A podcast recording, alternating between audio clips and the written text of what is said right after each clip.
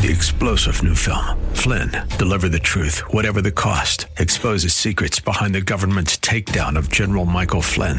Flynn knew what the intel world had been up to. He ordered the first audit of the use of contractors. This set off alarm bells. He told the truth. He was the most dangerous person for Donald Trump to hire. They had to get rid of Flynn.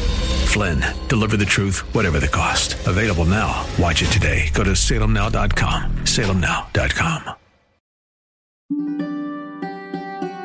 And then Mary and Joseph were married and they had other children.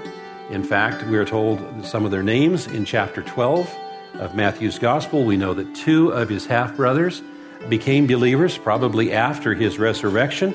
James became one of the leaders of the church, one of the first leaders in Jerusalem, and Jude wrote a book of the New Testament that bears his name. Were you aware of all of that? Well, that's exactly what Pastor Leighton Sheely does on this broadcast every single day as he takes us verse by verse through various portions of the scripture. He's in the book of Matthew today, wrapping up a message in this Christmas series. Actually, we've been sharing all month long. And with Christmas just around the corner, there's a lot going on at Church of the Highlands. You'll find the details on the website, highlands.us, including specifics about special Christmas Eve services. Again, the website is highlands.us. And if you have a question you'd like to ask someone at the church or Pastor Leighton, you can share that when you go to the website as well. And now, with the conclusion of this message, here's Pastor Leighton. Now, the name Jesus was very popular at that time because every mother wanted her child to be the Savior and hoped that that child would save them from the yoke of slavery to Rome. But the angel here said that Jesus had come to save us from something far more important, and that is to save his people from their sin. You see, sin is far more important because it's sin that separates us from God. And if that is not remedied, then that'll be our condition for all eternity. And that's why Jesus came to save us from our sin by giving his life as a ransom for many. Jesus came to save his people from their sin. His people is not limited to the descendants of Abraham through Isaac and Jacob and the 12 tribes, because Abraham, God said, would be a blessing to the entire world. Verse 22 All this took place to fulfill what the Lord had spoken by the prophet Behold, the virgin shall conceive and bear a son, and they shall call his name Emmanuel, which means God with us. Throughout his entire gospel, Matthew enjoys quoting and alluding to Old Testament passages to show how Jesus fulfilled them. And this is the first incidence of what may be described as Matthew's fulfillment description formula. Now, the formula occurs both in the Gospels of Matthew as well as the Gospel in John, but it occurs far more often in the Gospel of Matthew. And the exact construction varies somewhat, but the point of it is that it points to an event or something Jesus said and how that fulfills an Old Testament passage. In this case, it's fulfilling a passage uh, from the Lord through the prophet Isaiah. And so, what Matthew here is letting us know is that ultimately prophecy comes from the Lord through his chosen prophet. Now, the verse that's being quoted here is found in Isaiah 7:14, and some have suggested that Mary perhaps was not a virgin, and that this verse should have been translated not virgin, but young woman. There are two words translated virgin in, in the Hebrew language. One is Alma, the other is Betula. The word that is in the original uh, Isaiah 7:14 is the word Alma. And the fact that Alma means virgin is proven by the Septuagint. About 200 years before Jesus Christ came to earth, about 70 some odd scholars got together, Jewish scholars, in Alexandria, Egypt, and they translated the Old Testament from Hebrew into Greek, which was the language of the Roman Empire at the time. And when they got to this passage in Isaiah 7:14, the Greek word that they chose to translate the Hebrew word alma was the word parthenos. The word parthenos means virgin. For example, Athena was the mythical virgin goddess of Athens, and her temple is called the Parthenon.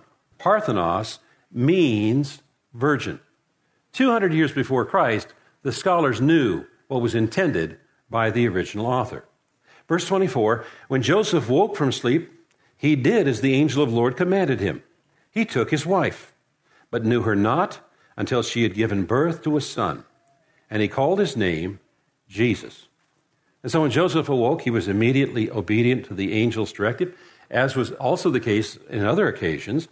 And he went through the formal wedding process and, and took Mary home to live with him, perhaps with his extended family, as a married couple, except that it is very clear here that he had no union with her until she gave birth to a son. And so the delicate way that Matthew phrases the expression he knew or not was a, a common way of expressing abstinence in both Hebrew and Greek cultures and languages. So this abstinent ensured and confirmed that Jesus was indeed virgin born.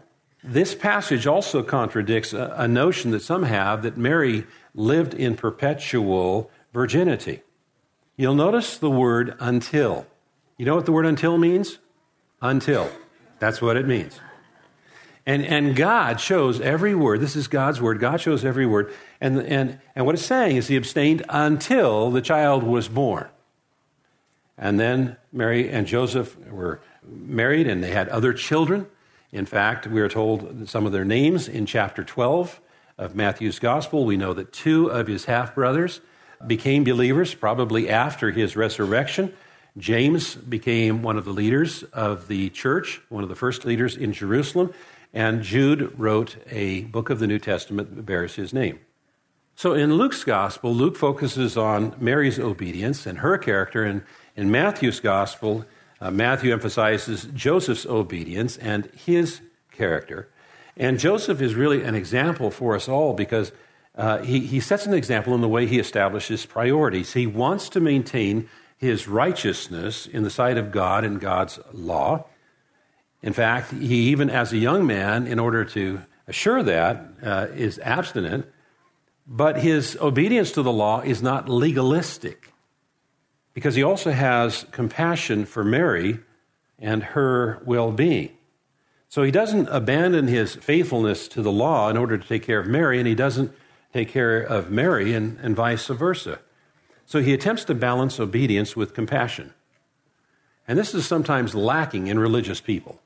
One of the major complaints that Jesus had against the Pharisees is they wanted to be righteous, at least as far as they understood what that meant, but they had no compassion for their fellow man. Joseph wanted to be right in the sight of God, but he also had compassion for his fellow man. So Matthew here records in a very straightforward fashion this incredible miracle of history, the conception and birth of Jesus to a virgin mother through the Holy Spirit, and says that this Savior came to save his people from their sins. This is the fi- primary and fundamental purpose of Jesus' ministry. That's why week after week and, and, and events, we, we want to clearly communicate that, that salvation is available through Jesus Christ. One of the scholars wrote, Why is the virgin birth important to the Christian faith? Well, Jesus Christ, God's Son, had to be free from the sinful nature passed on to all other human beings by Adam. Because Jesus was born of a woman, he was a human being. But as the Son of God, Jesus was born without any trace of human sin. Jesus is both fully human and fully divine. The infinite, unlimited God took on the limitations of humanity so he could live and die for the salvation of all who believe in him. Because Jesus lived as a man, we know that he fully understands our experiences and struggles. And because he is God, he has the power and authority to deliver us from sin. Now, we can tell Jesus all of our thoughts and feelings and needs. He has been where we are now, and he has the ability to help. That's what Hebrews chapters 2 and 4 tell us about Christ. So the angel said that Jesus would save his people from their sin. And the question that each of us needs to ask and answer is Are we one of his people? That is the most important question to ask and answer. And perhaps we have someone among us today that wants to make this the day they ask Jesus to be their Savior and Lord. And if that's the case, I want to invite you, whoever you are, to join with me in a prayer. In fact, I'm going to ask and invite everyone who has made a, a statement of faith in Jesus Christ to join with us in the prayer. I'll say a phrase, and then you follow, okay? Let's, let's bow our heads and, and uh, close our eyes and pray. Dear Jesus, thank you for making me and loving me even when I've ignored you and gone my own way. I need you in my life, and I'm sorry for my sins. I ask you to forgive me. Thank you for dying on the cross for me. And please help me to understand it more. As much as I know how, I want to follow you from now on. Please come into my life and make me a new person inside. I accept your gift of salvation. Please help me to grow now as a Christian. In Jesus' name. Amen. Now, if you prayed that prayer in earnest, we have this assurance from the Word of God whoever calls upon the name of the Lord will be saved. And the way you know that you've prayed it in earnest and God has heard the prayer is that the Holy Spirit's going to come in and live in you and start changing you for the better.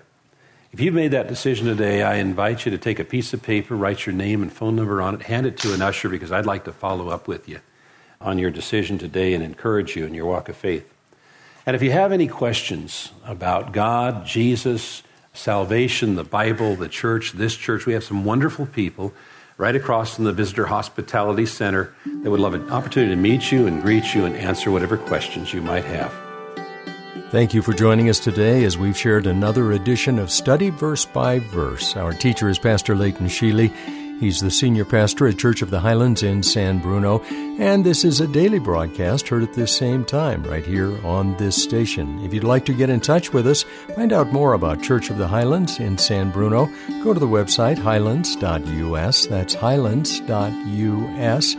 There are uh, two special Christmas Eve services coming up, and all those details are on the website. I'm Mike Trout. So glad you've joined us uh, today. I know it's a busy week. If you could add just a few more seconds to your schedule, and when you go to the website, let us know that you listen to the broadcast, that would be much appreciated. Again, that's highlands.us. Have a great rest of your day and come back tomorrow when we'll once again open the Word of God with Pastor Leighton Sheely and study verse by verse.